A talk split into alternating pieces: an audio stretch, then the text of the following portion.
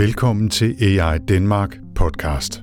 AI Danmark er et treårigt projekt, som hjælper små og mellemstore virksomheder med at komme hurtigere i gang med at udnytte data og AI-værktøjer i deres digitale omstillingsproces. Partnerne i AI Danmark er Teknologisk Institut, Alexandra Instituttet, Aalborg Universitet, Danmarks Tekniske Universitet, Københavns Universitet, IT-universitetet og Innovation Center Danmark, Silicon Valley.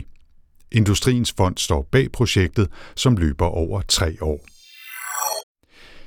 I podcasten taler vi i forløbig syv episoder med en række af deltagerne i projektet om deres oplevelser og erfaringer med at implementere AI-løsninger i deres virksomheder. Og vi skal også møde nogle af de eksperter, som har hjulpet dem undervejs.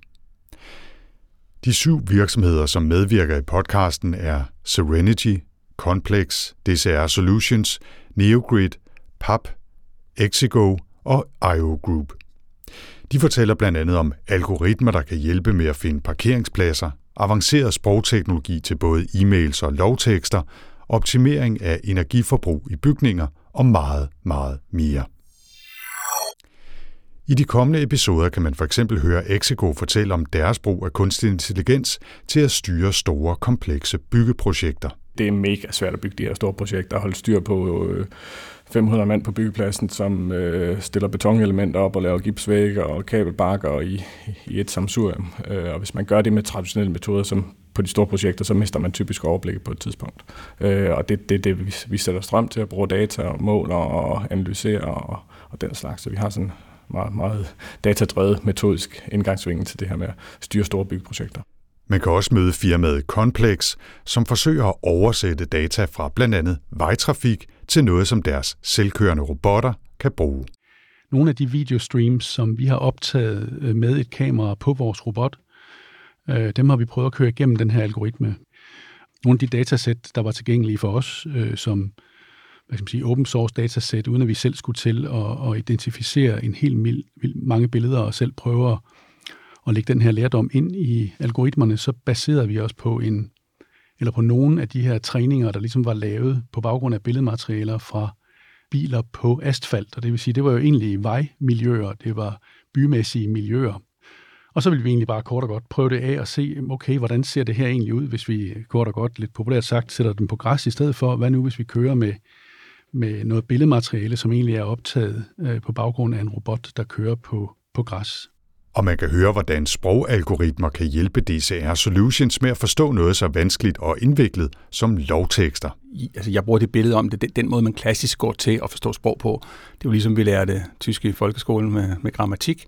Det er ligesom datalogeren, der skal programmere. Vi, vi tager hver element, og så skal vi forstå det. Så tror vi, fordi vi kan forstå hver element, så kan vi forstå sammenhæng og hvad det betyder. Og man kan sige, at det vi arbejder med nu, det er mere som børn lærer sprog, at ved at lade juristerne opmarkere øh, loven, og så kigger på de opmarkeringer og siger, at hvis de opmarkerer på den måde, så må det jo være rigtigt. Og fordelen ved det er, så behøver jeg ikke at forstå i helt samme grad den tyske grammatik. Og det har den fordel, at man formodentlig hurtigere kan komme betydeligt længere end de klassiske modeller. Som jeg siger, hvem gider tysk grammatik, hvis vi kan lære det som børn lærer sprog? Det burde være ret indlysende. Udover disse og mange andre eksempler fra AI Danmark deltagernes konkrete cases, skal vi også høre mere om, hvordan de deltagende virksomheder og AI Danmarks eksperter har arbejdet sammen under forløbet, og hvad de har lært af hinanden.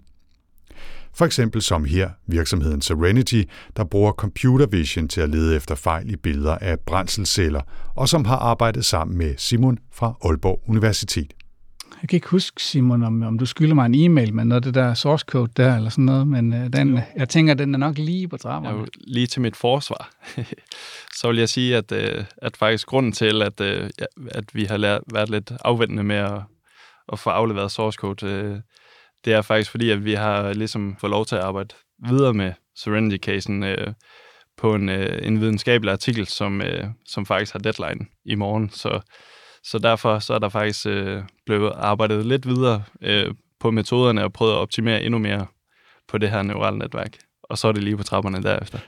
Det var, det var en god undskyldning, Søren. Jeg ved ikke, om, øh, om du vil købe den ja, også, men det gør jeg i hvert fald. Øh, og den er, den, det var, vi, vi godtager den. Åh, det, det er godt undskyld. ja, som man kan høre, så kan man også godt være fleksibel i samarbejdet.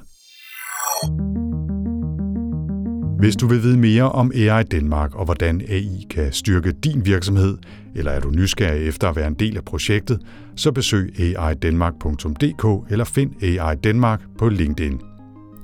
Husk at abonnere på feedet her i din foretrukne podcastafspiller, så du også kan lytte de kommende episoder af AI Danmark podcast og få inspiration fra en række danske virksomheders konkrete erfaringer med at arbejde med kunstig intelligens i praksis.